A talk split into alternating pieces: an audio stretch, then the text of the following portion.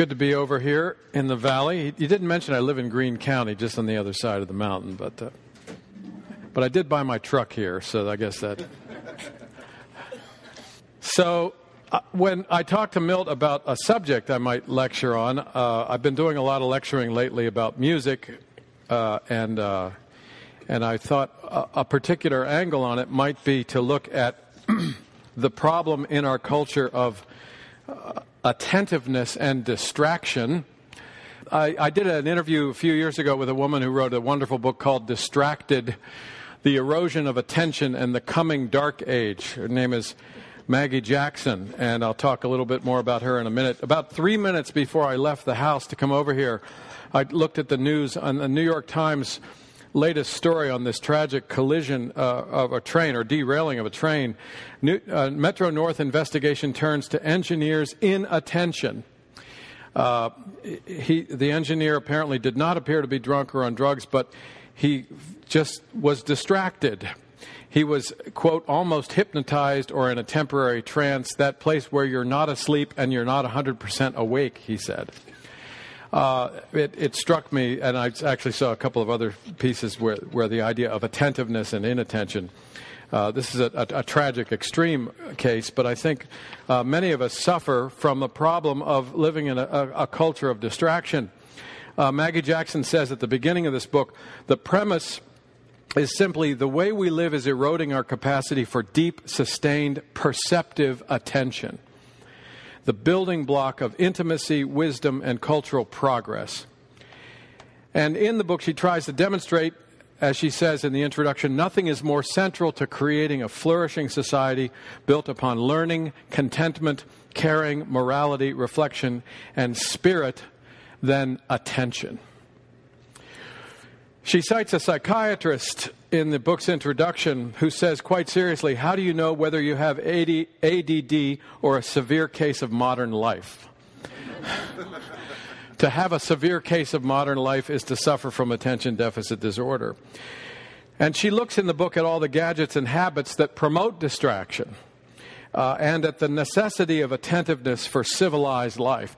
It's interesting. I looked today uh, to see when the book was published. It was published uh, about six months after Apple introduced the first iPhone, and I was thinking about how, how much smartphones have contributed to our sense of distractedness.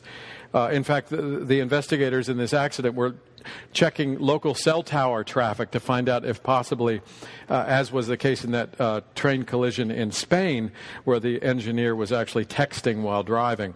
Uh, so she was worried about distractedness before we had all these apps to, to uh, distract us.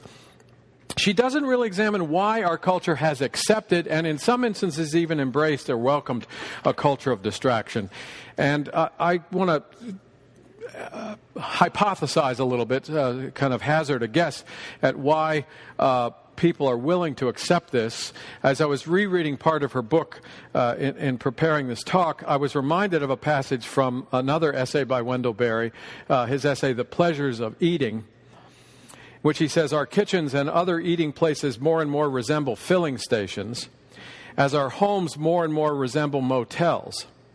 Life is not very interesting, we seem to have decided. Let its satisfactions be minimal, perfunctory, and fast. We hurry through our meals to go to work and hurry through our work in order to recreate ourselves in the evenings and on weekends and vacations. And all this is carried out in a remarkable obliviousness to the causes and effects, the possibilities and the purposes of life in the body in this world. I think we tolerate and cultivate a culture of distraction because we're not sure collectively that life without distractions is really very interesting. To be modern is to assume that creation is chaotic and mute, and we are not, as a culture, confident that life is meaningful unless we make it meaningful, or at least we fill the meaningless time with something that's uh, uh temporarily uh, involving or fascinating. We assume that human beings are the sovereign makers of meaning rather than the humble and grateful discoverers and receivers of meaning, so we're not as attentive to the order of creation as we might be because we're not convinced there's something there to discover. Now, Maggie Jackson does hint at the idea of the link between our distractedness and our lack of confidence that we live in a meaningful cosmos. She cites art historian Kenneth Clark. Some of you may be old enough to remember his landmark miniseries, Civilization, which was on public broadcasting. Uh, it was a the beginning of the colonization of American public television by the BBC, I think. Uh, and now we have Downton Abbey, so. Uh, Civilization was this wonderful miniseries on the history of Western civilization, and Kenneth Clark, uh, I think, in the narration of that, says that, that, that civilization is defined by a sense of permanence. Civilized man must feel that he belongs somewhere in space and time. Societies that have a confidence of cosmic belonging, that there's a meaningfulness to the natural order that we can participate in and find ourselves in, tend to produce monumental works of art and poetry, of architecture and music. But societies for which everything is ephemeral and provisional and ultimately weightless channel their genius into works that are temporarily fascinating and captivating until the next interesting thing comes along to displace it.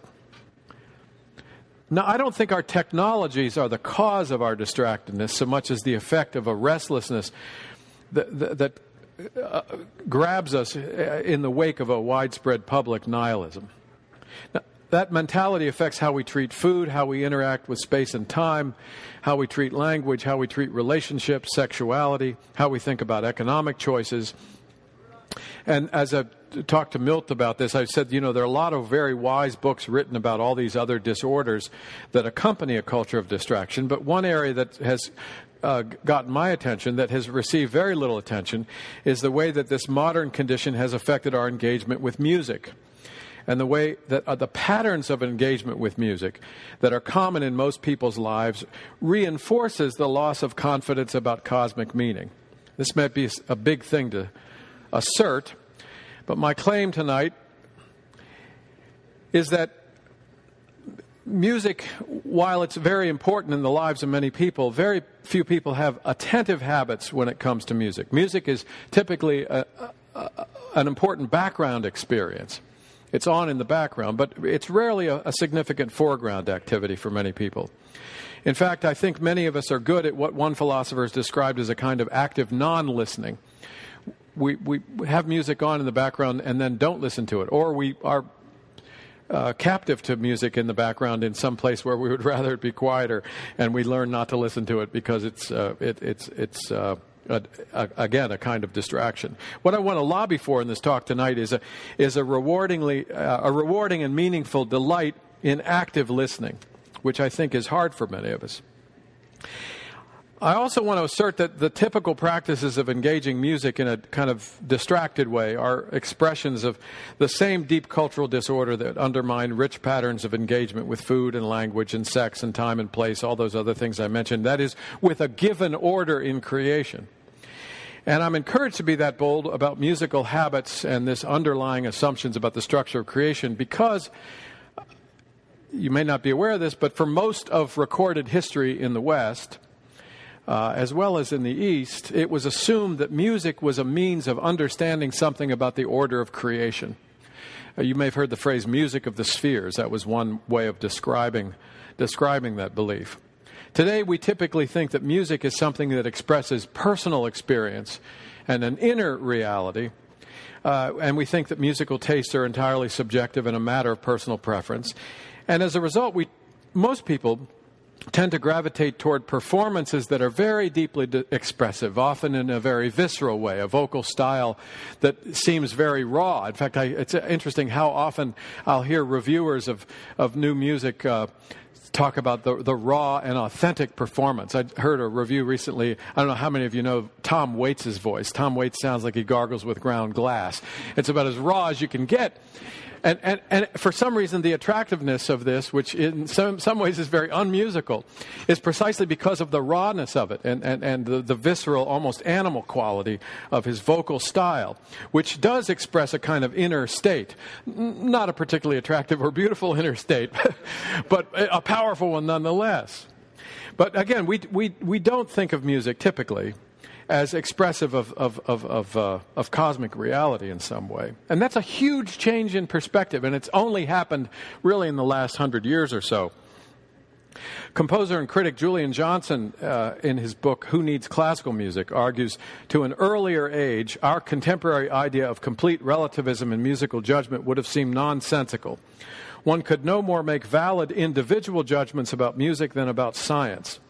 Music was no more a matter of taste than was the orbit of the planets or the physiology of the human body.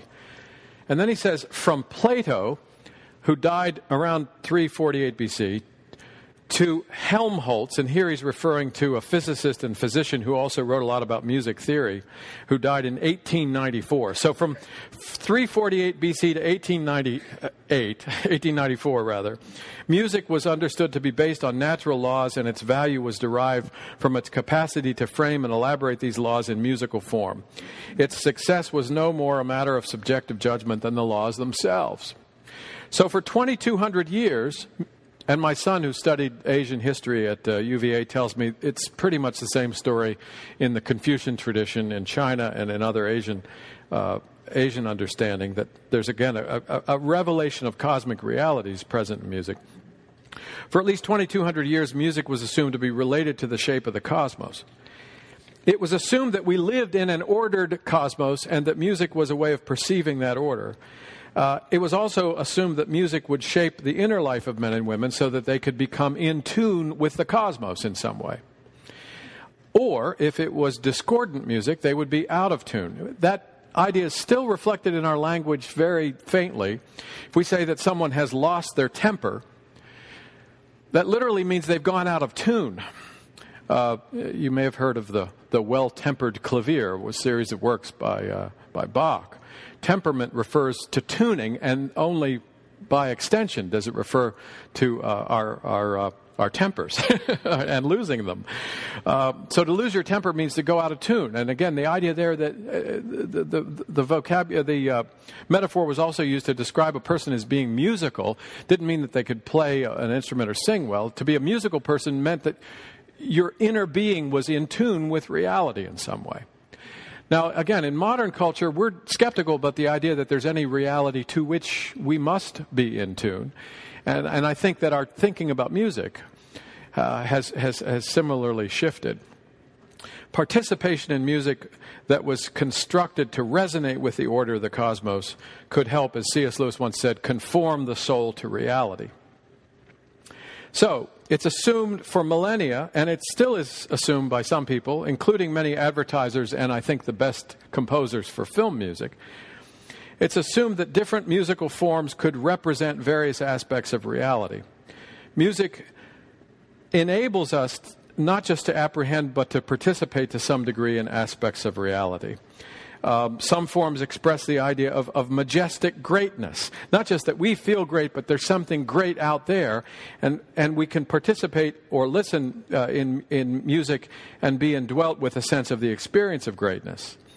Uh, some forms express ideas of, of humility or reticence or grief or restlessness or anticipation. These are inner realities, not uh, outer realities. Um, and our response to that music isn't totally subjective or arbitrary. I mean, you wouldn't listen to the Ode to Joy from Beethoven's Ninth Symphony and say this is music about melancholy longing. Nobody thinks that. They have a sense that it has a kind of triumphant sense about it. Nobody plays Bob Dylan's Blowing in the Wind in the locker room before the big game. Um, it's not the right thing to do. And it's not just because of the words, it's the music just doesn't fit. You don't drive players to their competitive best with that kind of uh, melody. It's the structure of the music, the use of melody and harmony and rhythm that enable the music to achieve particular effects. Uh, years ago, English conductor Thomas Beecham once quipped, The English may not like music, but they absolutely love the noise it makes. And I think behind that remark lay an assumption that music should be recognized as something more than the noise that it makes, however pleasant or diverting uh, the noise is. And those who regard it just as pleasant noise aren't attending to it as music. And this is, in a sense, the key point of this talk that we can have music as part of our life without attending to it just because it's pleasant noise. It's like nice wallpaper, oral wallpaper. Uh, some of you may have seen the movie Hitchhiker's Guide to the Galaxy. How many saw Hitchhiker's Guide to the Galaxy? Douglas Adams wrote that. What you may not realize, Douglas Adams, I, am saying this because I'm a radio, audio producer, radio producer. Hitchhiker's Guide to the Galaxy may be the only instance where a movie was based on a book, but a book was based on a series of radio dramas. Douglas Adams originally wrote a series of six radio dramas called Hitchhiker's Guide to the Galaxy, which grew into a five part trilogy, uh, as he described it. Uh, um, so, uh, but in addition to those wonderful exercises in, in irony and humor and satire, uh, Douglas Adams wrote uh, two books featuring a, uh, a kind of detective. Uh, the first was called Dirk Gently's Holistic Detective Agency. Uh, the second was called The Long Dark Tea Time of the Soul, which a very English title, it seems to me. And in, in the first book, Dirk Gently's Holistic Detective Agency, there's a, there's a character named Michael Wenton Weakes. And Michael Wenton Weakes is uh, the editor of an arts magazine and at the beginning of one of the chapters, Wenton Weakes is experiencing this great sense of boredom. And in order to kind of alleviate the boredom, to distract himself from his own boredom, he walks into his workroom. And this is a book written, I think, in the 80s. So this was. There may have been CDs around, but a lot of people still had turntables. If you don't know, ask your grandparents what those are if you don't know what those are. And he finds this really old vinyl recording of some wind concertos by Antonio Vivaldi, and he puts the record on the ancient record player. And this is, this is how Douglas Adams describes this experience for Wenton Weakes. Suddenly, he found to his surprise that he was actually listening to the music. A bewildered look crept slowly across his face as he realized that he had never done this before. He had heard it many, many times and thought that it made a very pleasant noise. Indeed, he found that it made a pleasant background noise against which to discuss the concert season. but it had never occurred to him that there was anything actually to listen to. He sat thunderstruck by the interplay of melody and counterpoint, which suddenly stood revealed to him with a clarity that owed nothing to the dust ridden surface of the record or the 14 year old needle. But with this revelation came an almost immediate sense of disappointment, which confused him all the more. The music suddenly revealed to him, the music suddenly revealed to him was oddly unfulfilling.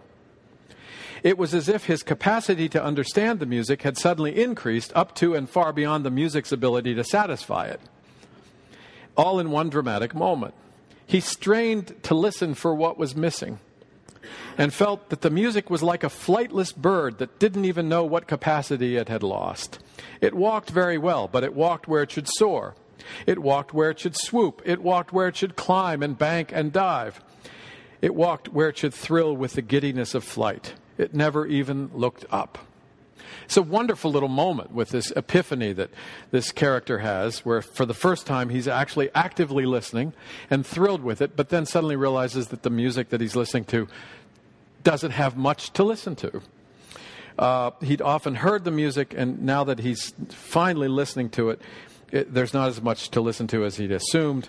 Uh, and, and, it's a realization that in the book establishes an appreciation for music that does soar and bank and dive by contrast. I won't uh, reveal any spoilers.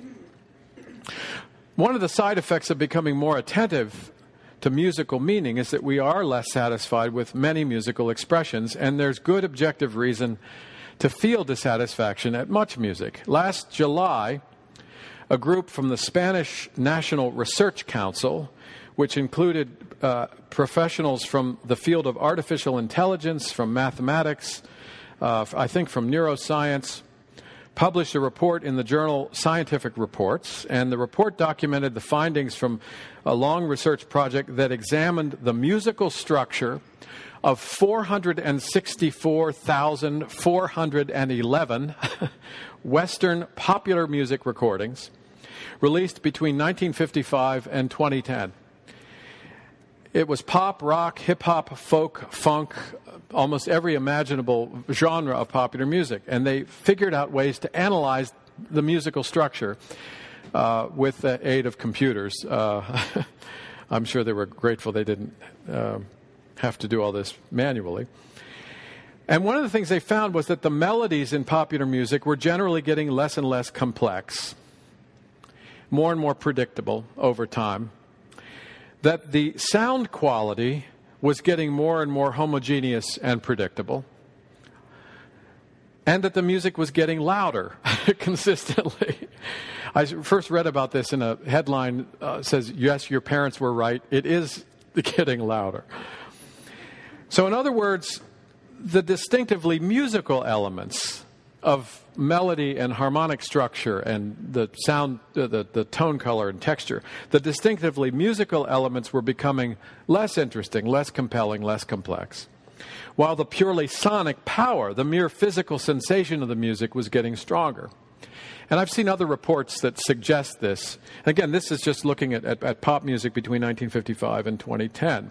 I was mentioning at dinner that, uh, just for fun, I have a friend who's a, a composer and, and, orchestrator in Hollywood, and um, he has worked on some pretty big films, including Avatar and Toy Story, and uh, most recently he worked on uh, um, Skyfall and did worked with the composer and did all the orchestration for Skyfall, and actually did the arranging for Adele's Academy Award winning song uh, and also did the arrangement for her performance uh, at, at the Oscars. And I had heard. Uh, was it uh, the, the quantum of silence, uh, quantum of solace, the the, soul, the first, the most, the Bond film before that, and I was so disappointed that the, the song was almost nothing melodically. There was nothing going on melodically. So I did an interesting, unscientific study. I, I downloaded the Bond songs from Goldfinger up to Skyfall and listened to all of them. and I found that these guys, these scientists are right. Uh, although the Skyfall song got a lot more interesting, but the, the four or five or six before that, there was just nothing going on except vocal pyrotechnics. Uh, and, um, and, a, and, a, and, again, a loud driving beat, but not anything interesting harmonically. And, and so I was very proud that my friend was involved in whatever uh, tangential way in in uh, in recovering a sense of musical intelligence or intelligibility, uh, at least in the Bond films. so what's happening? Uh, C.S. Lewis wrote an essay called "Learning in Wartime," which was on. Well, he was trying to vindicate the task of doing serious academic work in cultural studies while people are off getting killed in, in, in combat. And he said, you know, we're, we're going to have culture one way or another. We're either going to have good cultural experience or bad cultural experience. And at one point he says, if you don't go on thinking rationally, you will think irrationally. If you reject aesthetic satisfactions, you will fall into sensual satisfactions. This is exactly what I think is happening here. That uh, if we're not interested in the, the kind of attentiveness necessary to, to see how a melodic line works and to, and to listen to it attentively and possibly even learn how to play it on an instrument, um, if it's just in the background, then we want something that's just a sensual satisfaction. Um, uh, I think that if you, if you can't listen attentively and rationally, then you tend to listen uh, irrationally.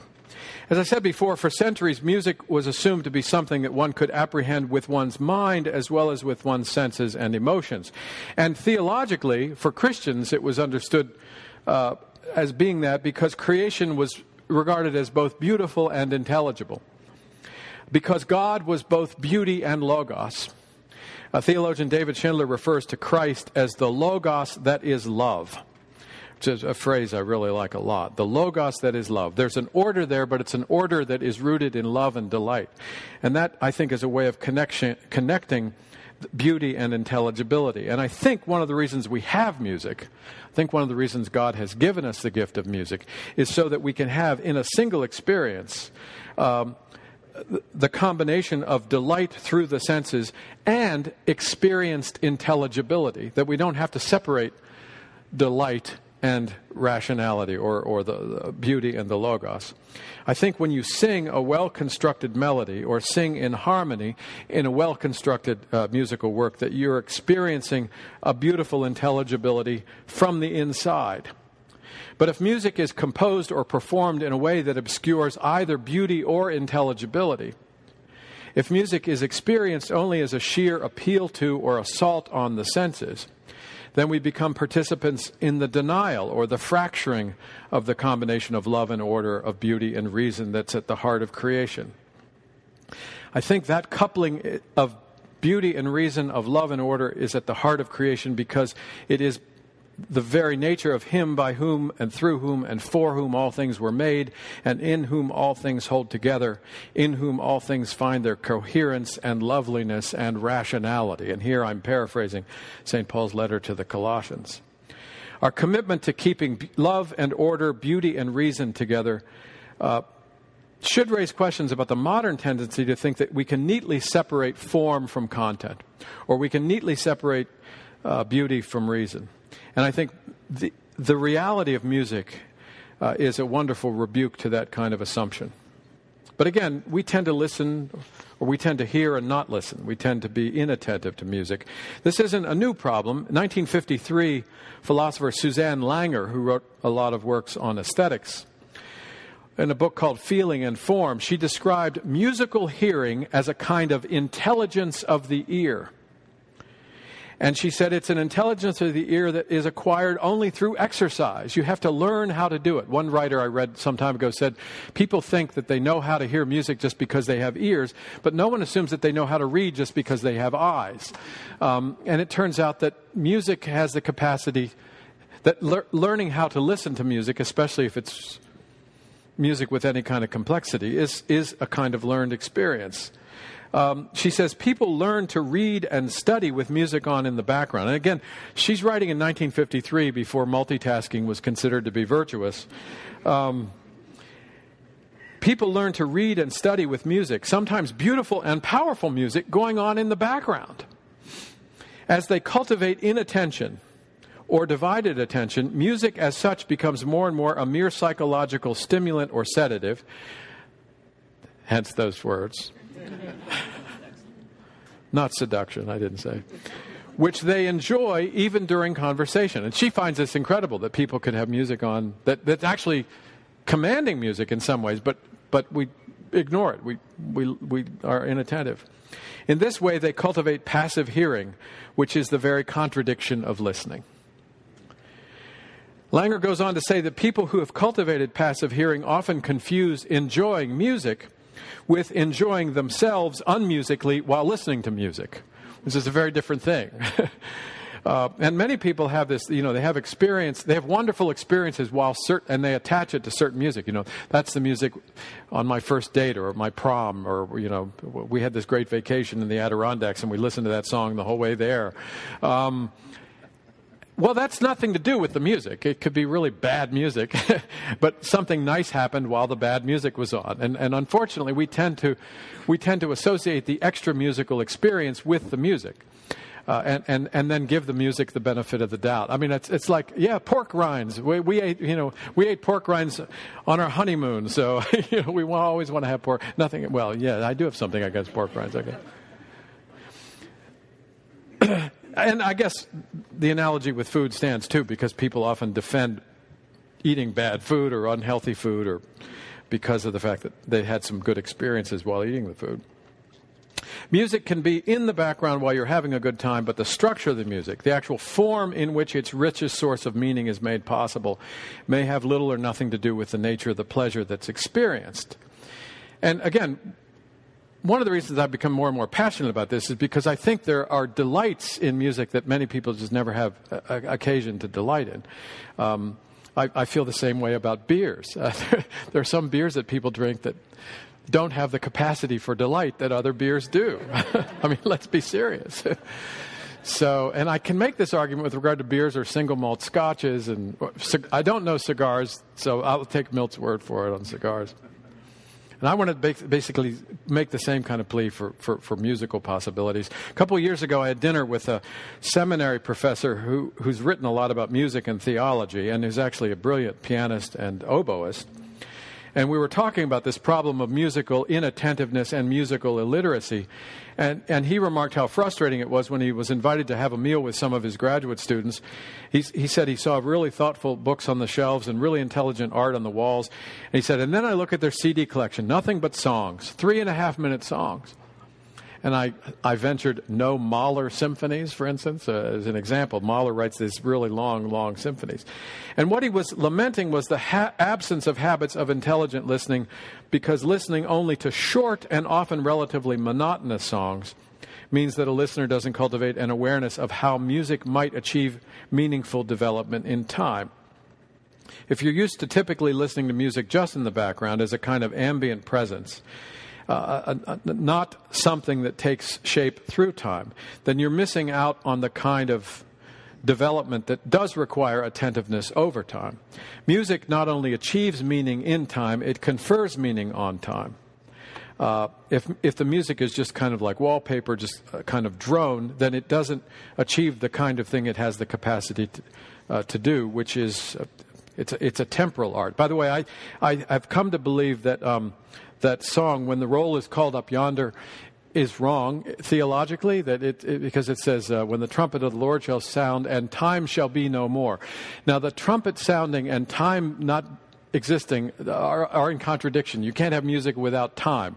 So so i think that temporality is one of the delights of the eschaton uh, and so uh, and that's why music is one music and food are the two things cultural activities we know we're going to be doing forever um, but they both require temporality uh, music uh, that kind of understanding of musical narrative or musical development will elude us if we treat music just as, and here I'm quoting Julian Johnson, a thing that one possesses rather than a structured temporal event to which one must give oneself up.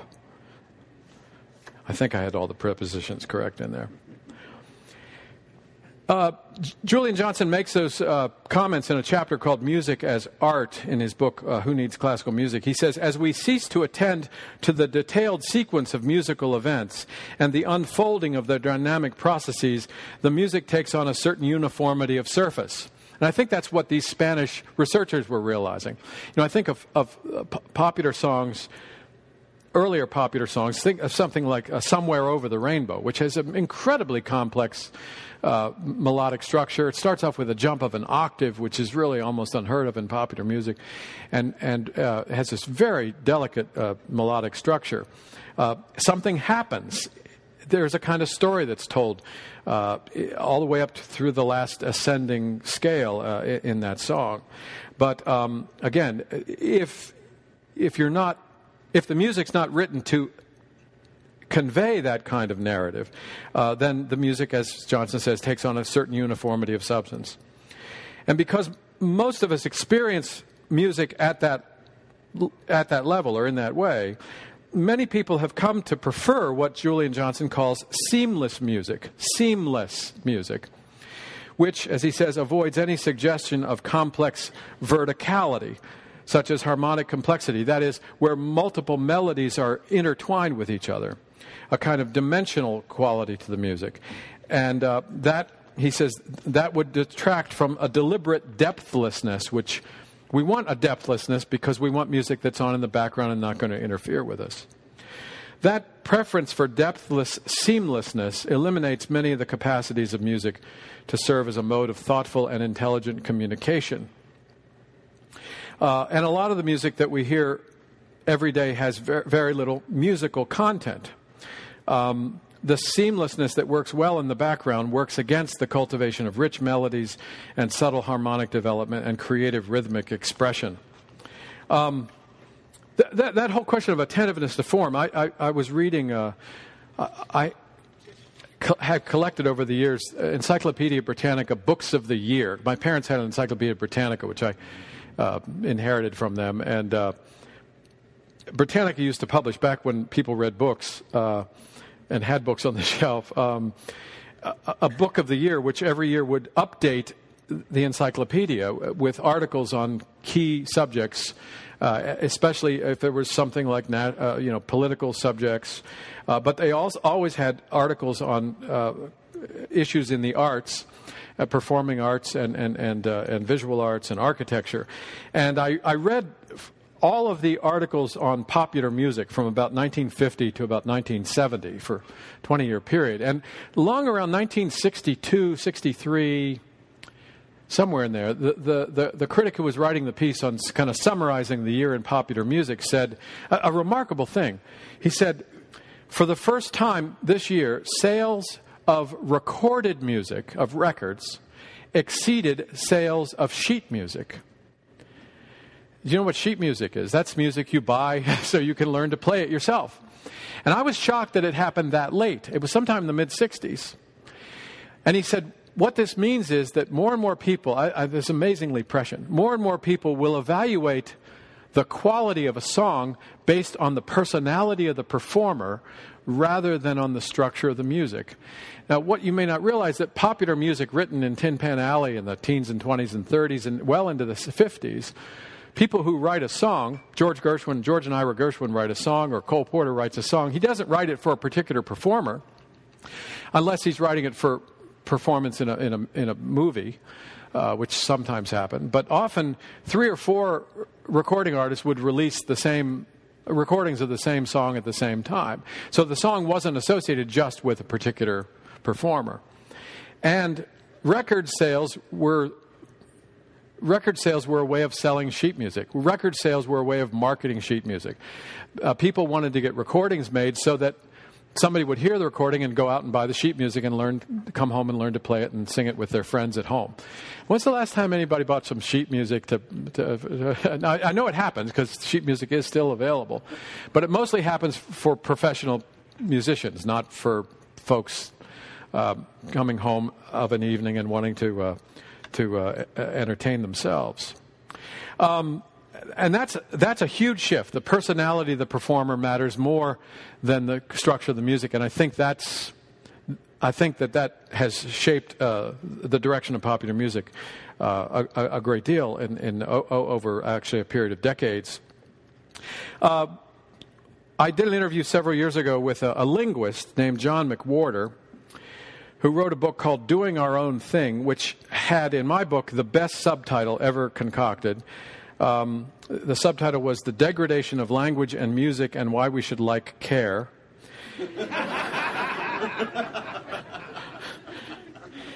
and McWhorter, who at the time was uh, at, at, Berkeley as a, as a, as a, a, a ling, uh, linguist, trained as a linguist, argued that since the mid 1960s, since about the same time that sheet music dropped in sales, uh, both language and music have suffered from a loss of eloquence, elegance, and formal care. And he says, you know, everything and now, he says, uh, politicians give speeches and they, they, they go out of the way to sound informal. Uh, Richard Nixon actually had an informality coach because uh, he wanted to sound more informal. Uh, I, think, I think Al Gore had went through some similar kind of thing to, so it wouldn't sound so formal and wooden. Um, uh, the idea that we would have oratory public speech that was formal and elegant and, and, and, and, and structured like poetry. Uh, that begins to decline sometime in the mid 1960s. And McWhorter's argument is the reason it declines is because in the mid 1960s, we begin to see a suspicion toward authority in American culture that was unprecedented.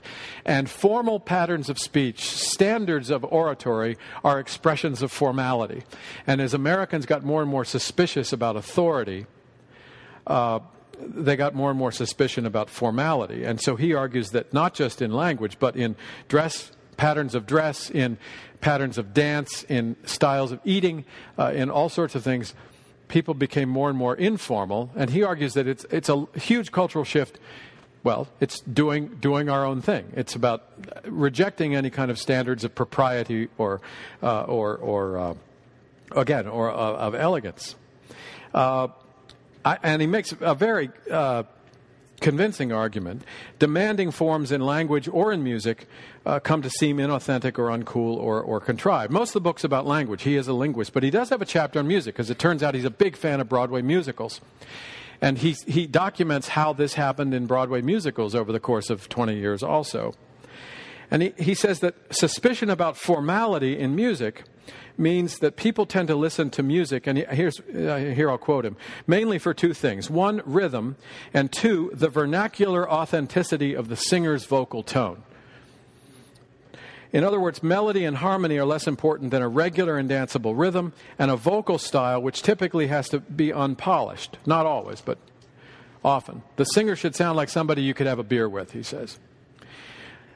McWhorter compares a preference for such music with a preference for hot dogs and Coca Cola. Quote, hot dogs are good, of course, as is Coke. I pity early Americans who did not have this exquisite tasting beverage. But in the end, hot dogs and Coke are simple stuff. Almost anyone likes them on first tasting worldwide. Asparagus is odd looking and vaguely reminiscent of genitals. Oysters on the half shell look like mucus sitting in a pool of saliva on a rock. Bourbon really doesn't taste good at all and is more about smell and sensation. These take more acclimation, but they are well worth the effort. Just as an earlier America had more room for bourbon, think of cocktail hour and all those John Cheever homes, it also had more room for music that makes an especially high degree of concentration to write, perform, and listen to. And again, here he's talking about pop music, not, not classical music. Now, I'm sure that many people may object to the idea of listening intelligently. People often think that music should be experienced mindlessly. It's best experienced by the emotions directly uh, through the body. But for some forms of music, that may be all that is possible. But music does have the capacity to involve the body and the mind and the emotions in a complete and unified whole. I like to use the analogy of taking a hike up on the Appalachian Trail and if you knew nothing about the flora and fauna along the crest of the Blue Ridge, had nothing about the history of the region and the landscape, you might enjoy the quality of the air and the vaguely perceived quality of color and sound. But if you were a little bit more knowledgeable about the surroundings, the experience would be remarkably different. If you could recognize the song of an indigo bunting and knew how high in the trees to look for one, how to move quietly enough to catch a glimpse of that iridescent blue, then the experience of your body and your emotions would be quite different because of the attentiveness that was available to you. And if you stayed on the trail long enough, and if you had the patience and vision to attend to subtle shifts in the quality of light or the texture of breezes, your eyes and your skin would know something of the meaning of an autumn afternoon or a summer morning that was different from other times. If you knew the names and characteristics of indigenous wildflowers, you'd see more than a vague, pretty carpet at your feet. You'd see things at your feet that had a specific quality that were evocative of history and of healing very often, because you'd see squirrel corn and giant chickweed, great chickweed and witch hobble and virgin's bower and blazing star and sneezeweed, although you wouldn't see them all on the same day. Attentive experience helps to render experience intelligible, meaningful rather than just sensational, and thus events that we can share with others in some detail and with some nuance. Such knowledge is acquired in many ways through apprenticeship, through study, through exploration, and affection. It's the kind of knowledge that enables us to conform our souls to reality as C.S. Lewis puts it in The Abolition of Man. The shape of reality is conferred by the Logos, who is love. So there's a deep relationship between attentiveness and love. Becoming a musical person, being tuned or tempered correctly, may be a mode of love. I want to close quickly with one paragraph from Oliver O'Donovan, who's one of my favorite theologians. This is from a book of his called uh, Resurrection and Moral Order. And the, the book is basically a book about ethics rooted in the idea of an order in the nature of creation. And again, as I said at the beginning of the talk, it was long assumed that music was expressive of an order in the nature of creation. So if ethics begins uh, with an affirmation of the uh, order of the nature of creation, that, then music should be a role in, in, uh, in, in shaping our uh, uh, thinking and, and uh, affections about such things. Here he's talking about love and the order of creation. He says, Love does not bear the dominating and manipulative traits that have been given to it in some attempts to characterize the Christian ethic. Love achieves its creativity by being perceptive. Love achieves its creativity by being perceptive. It attempts to act for any being only on the basis of an appreciation of that being. Thus, classical Christian descriptions of love are often found invoking two other terms which expound its sense. The first is wisdom, which is the intellectual apprehension of the order of things, which discloses how each being stands in relation to each other. The second is delight, which is affective attention to something simply for what it is and for the fact that it is. Such love is the fruit of God's presence within us, uniting us to the humanity of God in Christ, who cherishes and defends all that God the Father has made and thought. I love that passage again because I think, again, music historically was understood as the union of the wisdom of the perception of this order and the expression of this order uh, and delight in the reality of that order. And uh, if we're if we're if we insist on music that doesn't require attentiveness, then I think we lose out on an important analogous experience that God has given us uh, to, to, to teach us something actually finally about the nature of love.